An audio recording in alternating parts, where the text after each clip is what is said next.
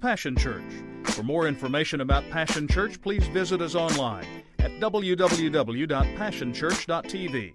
Now let's join the service already in progress.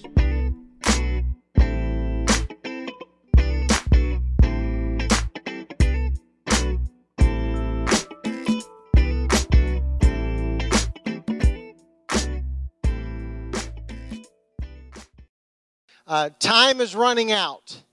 Uh, Christmas is upon us. All right, so if you have not purchased your uh, final Christmas present, I dare you to go to Walmart. Uh, I, there's nothing more frantic than needing to purchase that last minute gift, except for maybe one thing. The only thing that I can think of that is more nerve wracking and perhaps stressful than needing to buy that last gift before it's Christmas morning is this needing the perfect gift. Uh, okay, because everything's been picked over, you know. Okay, so so we go to the narrative of of, of the first Christmas. The, the narrative is almost played out.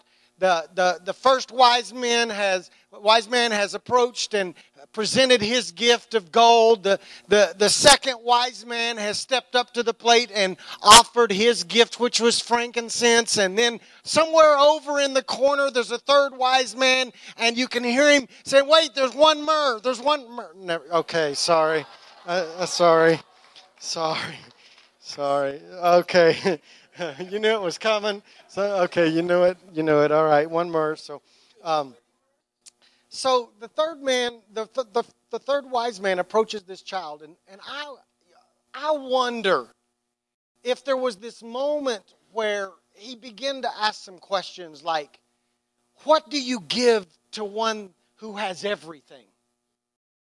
Uh, some of y'all men have felt that way when purchasing gifts for your wife, and you understand the dilemma. But here we are in, in probably the only time it's maybe perhaps in the history of mankind ever been really true that he had everything. What do you, okay, so then the next thing I wonder about is whether he asked this question What's the perfect gift for the perfect gift? And he began to wonder. So, so we read about the moment of this presentation. All the shopping days are gone. It's time to present his gift, and we read about this moment.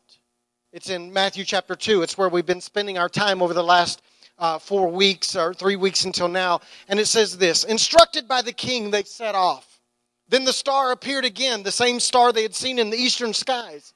And it led them on until it hovered over the place of the child, and they could barely or hardly contain themselves. They were in the right place. They had arrived at the right time.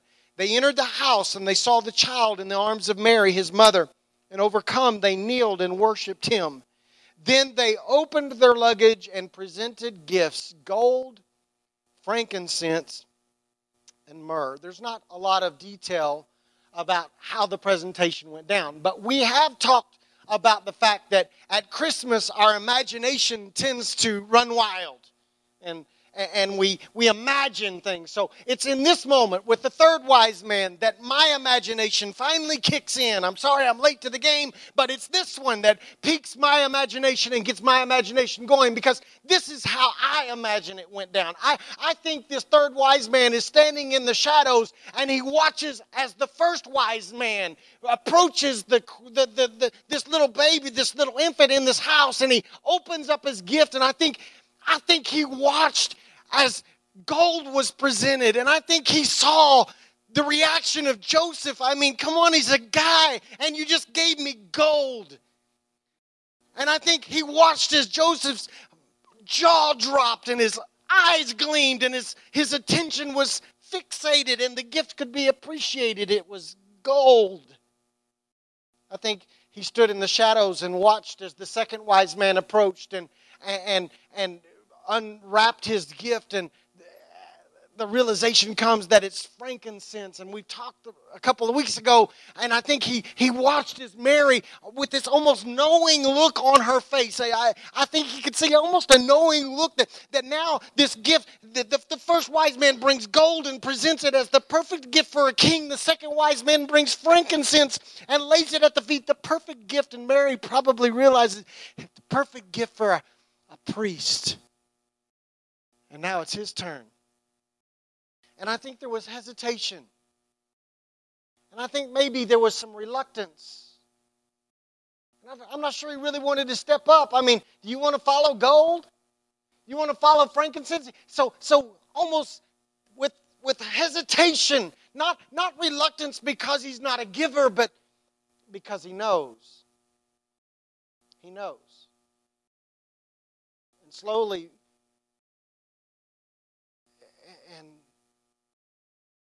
carefully he walks forward and he kneels and he begins to unwrap the package that he's carried for so long. And slowly it, it comes to be evident that it's myrrh. I wonder if maybe with my imagination as he unwraps this gift he hears mary taking a, a deep breath. I wonder if he looks up and he sees in Mary's eye, it's almost like tears are gathering and he knows. I wonder if he glimpses up as he un, unveils this gift to this family. I wonder if, if he looks up and he, it's like there's almost momentary pain that passes on Joseph's face. It's, it's, like, it's like they, they know.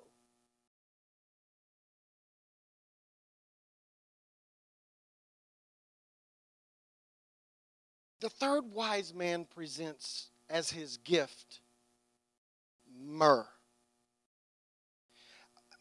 That doesn't seem odd to us since the second wise man presented frankincense because we don't know anything about frankincense so so then we start talking about myrrh and it just kind of rolls off the tongue and, and we don't ever really stop to think about it our own lack of knowledge cushions the feeling that there must have been when this gift was unwrapped he knew. They had to know. His gift was myrrh. It would help us to know that myrrh had been imported to Egypt for one purpose embalming. It, this practice of using myrrh connected to uh, death and burial had permeated out of Egypt and now was uh, very common in all of the surrounding areas, including where they found Jesus. Myrrh was used for burial, to prepare the body for burial. Now revisit the scene. Now go back and, and think about it that the gold could be celebrated with, we now know what frankincense was about. It was a prophetic declaration that you're the high priest, so, so we can even get on board with frankincense. But, but, but myrrh? You're bringing myrrh? Awkward. That's an understatement. It was a prophetically painful gift to give to the mother of a newborn child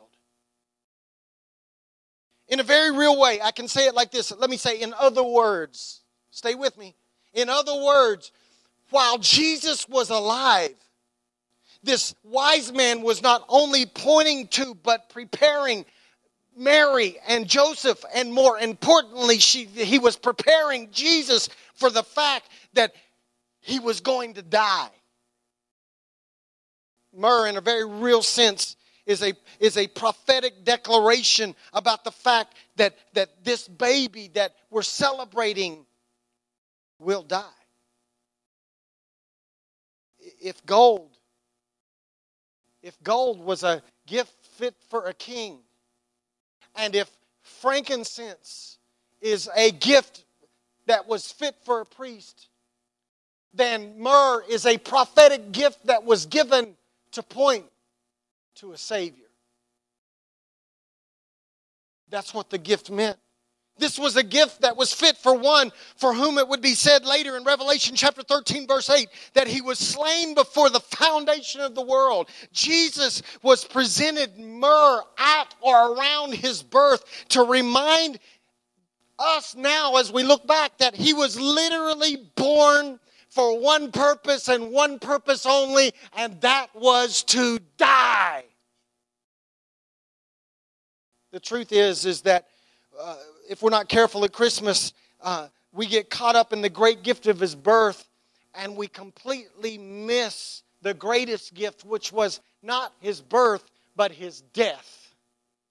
That is the greatest gift because he could be born to be the king and he could be born to be a priest, but, but to be our Savior required his death because the Bible clearly teaches us that without the shedding of blood, there is no remission of sin. And I've got news for you tonight. Just like our worship team mentioned to us, we don't deserve mercy. The blood that was required and that is required is ours. When he stands in judgment over our sin, it should be our blood that is required. But Jesus came and was born to die so that he could stand in the gap and take our punishment. He was a perfect lamb. He was a perfect sacrifice. He was a sinless for sinful exchange. He Jesus was born to be our savior. The wise man in some way, whether he fully comprehended what he was doing or not, he approaches Jesus as Savior. So, in a very, very, very real way, the Christmas story reveals that Jesus, listen to this, that Jesus was prepared for death while he was alive. And so, therefore, on Christmas Eve Eve, May I ask you a question?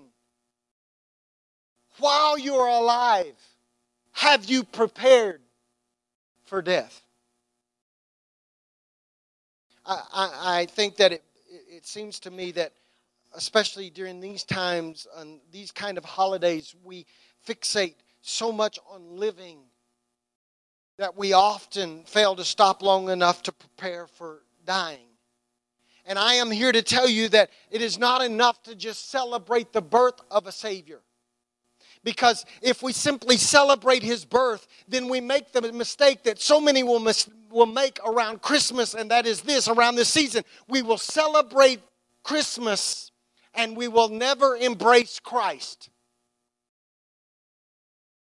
Because if you're going to experience the fullness of everything that God has for you, it is paramount that you approach Him and that you have an experience Him with, with Him as Savior.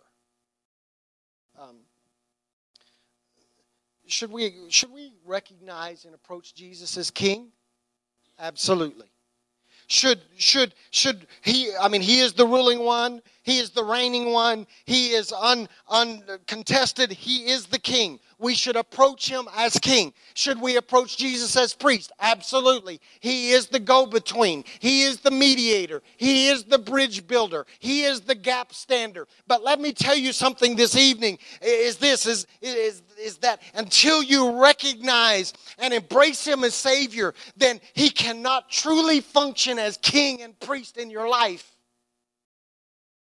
In a very real sense, the third gift is really the first step to seeing the other roles become a reality in your life because you can never really claim his, him as king if you haven't first claimed him as Savior. And you will never really know the go between power, the gap standing power, the mediating power of Christ in your be- on your behalf. You will never know the intercession, the prayer life that He has developed praying for you if you have not first approached Him and embraced Him as Savior. There has been given no other name in heaven or on earth by which man or men can be saved. So, so I need you to understand what that says. I need you to understand the implications of that statement right there. What that means is very, in a very real sense, whether we approach Him or not does not determine whether or not he is the Savior of the world. He is. Whether you ever approach him or not, he is the Savior of the world. But if you don't approach him as Savior, that does determine whether or not he's your Savior. Um, it's interesting to me that um, Jesus had this interaction with myrrh at least twice in his life, probably more than that, but at least twice. The first I read to you, it's these wise men, they come, and the third wise man presents the gift of myrrh, prepares him for death. It's interesting to me that Jesus had another opportunity to interact with myrrh, and it was while he was on the cross. Go back and read it for yourself. The, the, the, the account goes like this Jesus is hanging there, suffering, dying, enduring the most painful means of execution ever created or thought up by man. He's hanging there suffering as Savior. And they offer him wine mixed with myrrh. You know why they did it? They did it for two reasons. One is they wanted to keep him from going into shock, they wanted him to suffer more. So don't act like they were doing him a favor. They wanted to prolong the death. The way they did this is that this mixture, this wine and myrrh mixture, would cause, oh, it was, it was a, a numbing agent. It would cause the, the, the, the, the convicted, the die, to become numb to the pain so that they could endure for longer. And here Jesus, as a child, accepts preparation for death. But on the cross, he rejects myrrh so that he's not numb to the pain and the feeling and the experience of being rejected and the pain and the experience of carrying your sin and my sin. He willingly goes through all that he wanted to experience. He, he had to experience all the crushing weight of sin so that he could die up to his mission, which was to be our Savior. That's why eh, I need to tell you that if it wasn't for the birth of Jesus, but more importantly, the death of Jesus, then we could put up Christmas trees all year long and wear ugly Christmas sweaters and celebrate holidays all we wanted to. But the truth of the matter is, is that if Jesus hadn't come and been born to die, then we would be living under the shadow and the fear of the punishment for our sins. But that's not the case. The reason that I get excited about Christmas is because it is a foretelling like the wise man tried to show us it is the foretelling of what is about to take place that on in just a few short years that this baby is going to grow up and, and he's going to live a sinless life and that he's going to willingly lay down and die. And because of that we can have life. That's why zephaniah says it like this. He says Cheer up, Zion.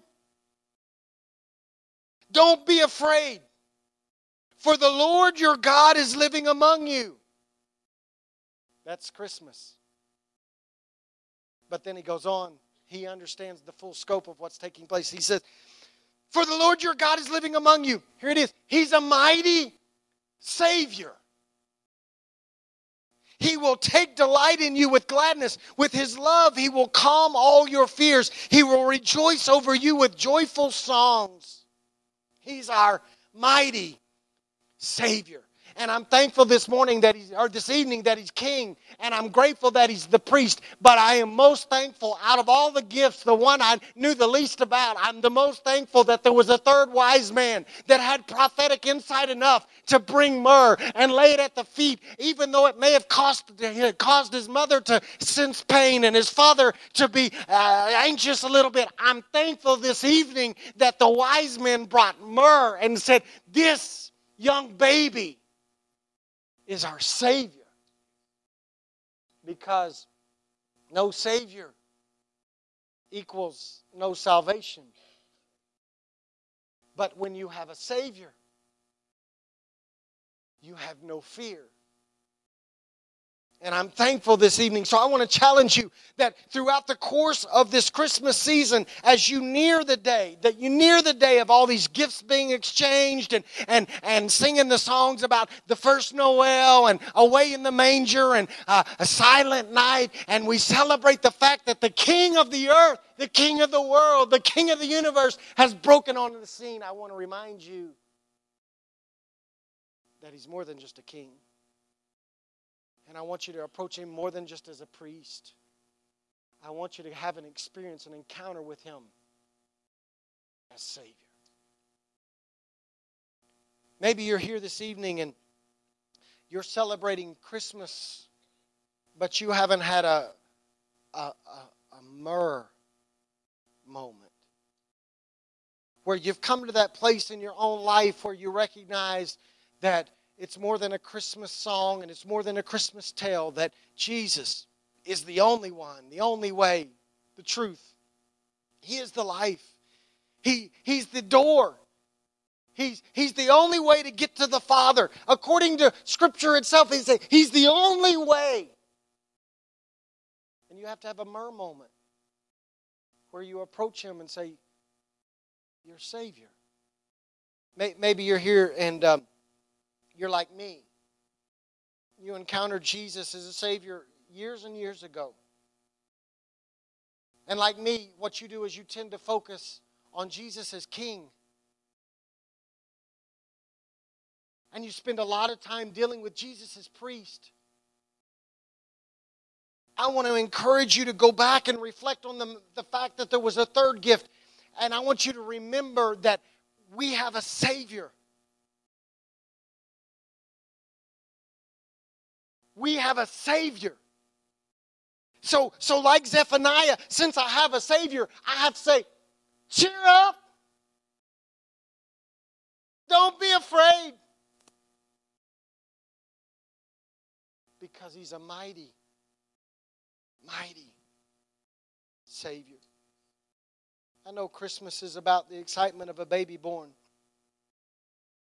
But I want us to act like God tonight.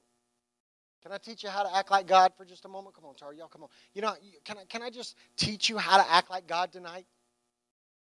Anybody? Nobody wants to know? Okay, uh, okay, come. On. Okay, the Bible says that God knows the beginning from the end. Okay, stay with me, right? So, in other words, I heard one guy say it like this We start things and then we finish things. God doesn't work like that. God finishes things, finishes things, and then works backwards. Y'all missed it. God knows the end from the beginning. That's why Revelation says he was slain from the foundation of the world. God started the redemption process long before Jesus ever got here. And what I want us to do is, if we're not careful, we, we operate like how we operate, and we start at the beginning. The, the beginning is gold. He's my king. And, and, and then we keep working. So now here comes frankincense. He's my priest. And so finally we come to the end, and he's, he's my savior. I want us to act like God, and I want us to go backwards. Because if we would approach him as savior, in fact, I want to say it like this it's only as we approach Him as Savior. That He has the influence and the entrance into our lives to become priest and king. And so we're going to do something a little bit different tonight. Uh, in Christmas season, we're going to celebrate his death. That's odd.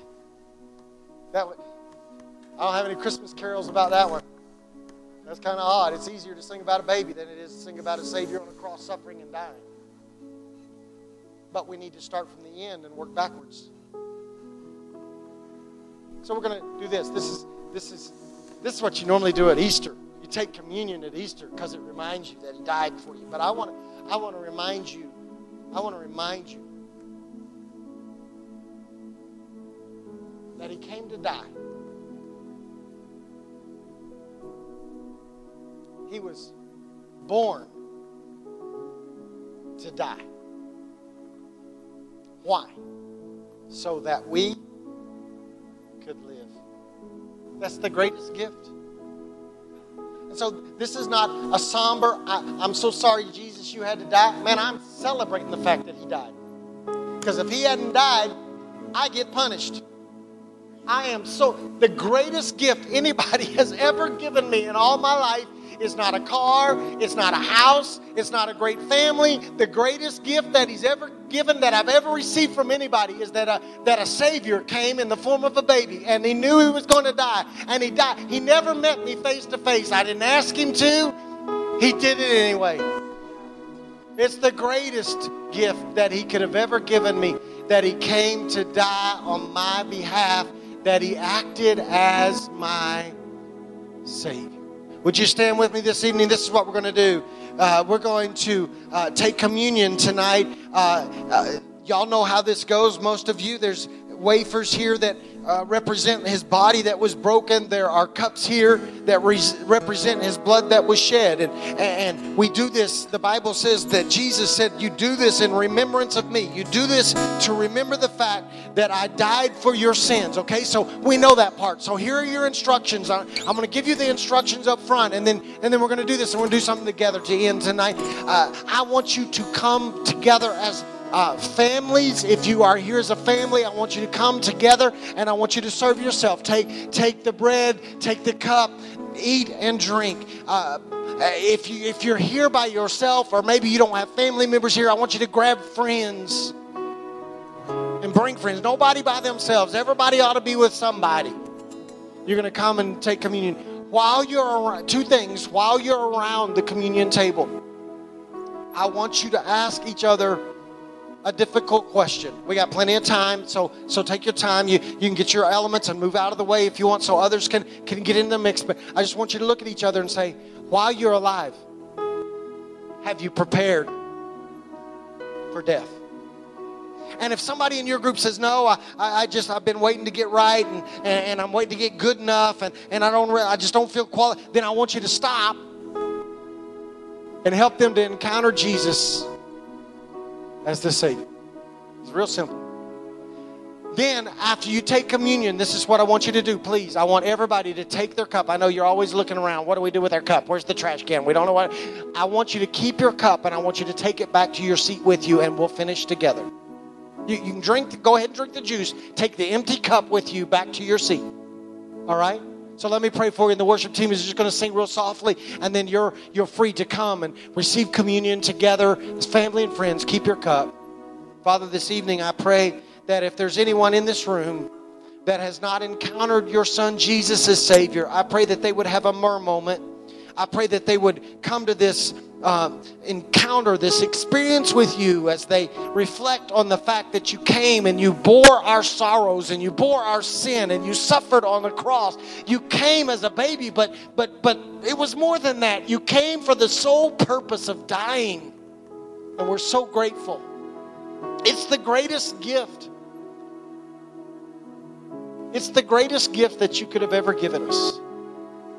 And I pray tonight as we as we take communion together that we would reflect just a moment on on more than just the the away in the mangers and the first noels and all that. And we would recognize that you were sent on an assignment and you were faithful to the end. I pray that we would reflect on that together. So then out of that you will become our king and you will act as priest but tonight we embrace you we acknowledge you as Savior. You're the Savior of the world, but we want you to be our Savior as well. In Jesus' name. Amen. Would you come and partake in communion and then you can go back to your seats with your cup.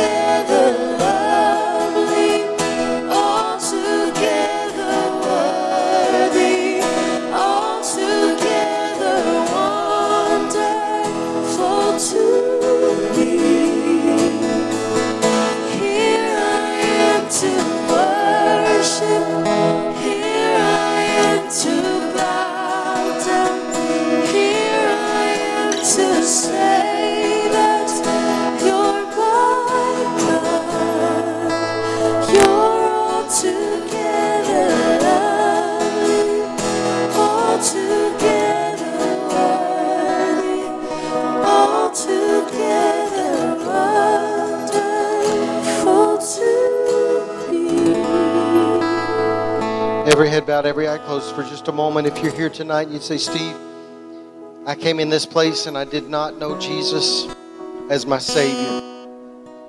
But in the few moments that I had with my friends and family members, in that moment, I gave my heart and life to Jesus. Would you just raise your hand? You can pull it right back down. I won't embarrass you.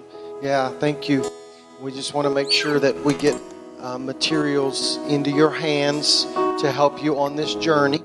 So we're thankful for those tonight that did that. If you're here and you did not give your life to Jesus as Savior, you want to do that right now, you can raise your hand and we'll, we'll make sure that before you get out of here, we'll help you through that. And man, I'll give you instructions, those of you that raise your hands here in just a second, because we, we've got a great book we want to put in your hand. This is how I want us to end tonight together. Would you take your cup? The church I grew up in, I can still remember that these used to be real, like glass. Anybody else remember those? Okay. You recognize because they were glass, they could be reused. Right? Okay, I am trying to gross you out or nothing. They they washed them. They were good about that. But they could be reused. That is not a great picture of what Jesus did. Let me see if I can explain. Jesus came, the Bible clearly states that Jesus came to die. But it also tells us he only had to die once.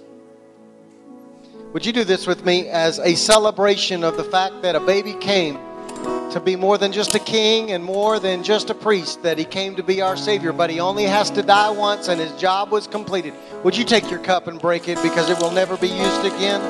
Father, we're thankful tonight that Jesus is our Savior, that he only had to die once, and when he comes back this second time, when he arrives on the scene, he is going to be a triumphant king. He doesn't have to come and suffer anymore. He won't come to die anymore. He will come as a risen Lord, as a risen king, as a high priest, and he will sit on the throne. And we're thankful tonight that the job is complete, that the sacrifice was enough, that he emptied himself out, and he never has to do that again. And we celebrate you, Jesus. You're worthy of our praise. You're worthy of our praise. You're worthy of our praise. We ce- cheer up, O Zion. Cheer up, O Zion. There's a great and mighty Savior in our midst. We worship you tonight, Jesus. We exalt your holy name. And so, Father, this evening, as we continue into this Christmas season, I pray that you would help us to approach you in all three facets of who you are, Jesus. You're our King, you're our priest, but you're our Savior. You're the greatest gift that was ever given. And we're thankful tonight. I pray that your blessings would be upon every family represented here.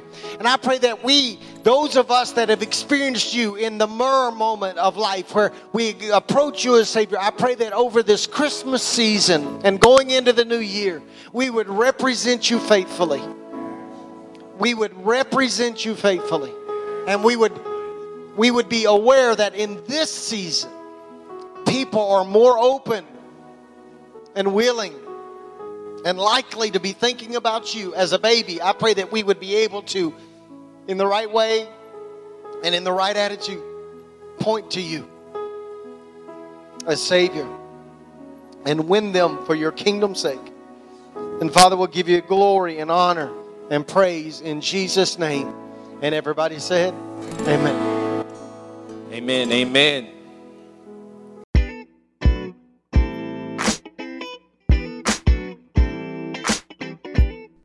It's been a privilege to have you join us for this time of ministry. To find more Passion Church resources or to make a donation online, visit www.passionchurch.tv. Remember, you can't live without passion.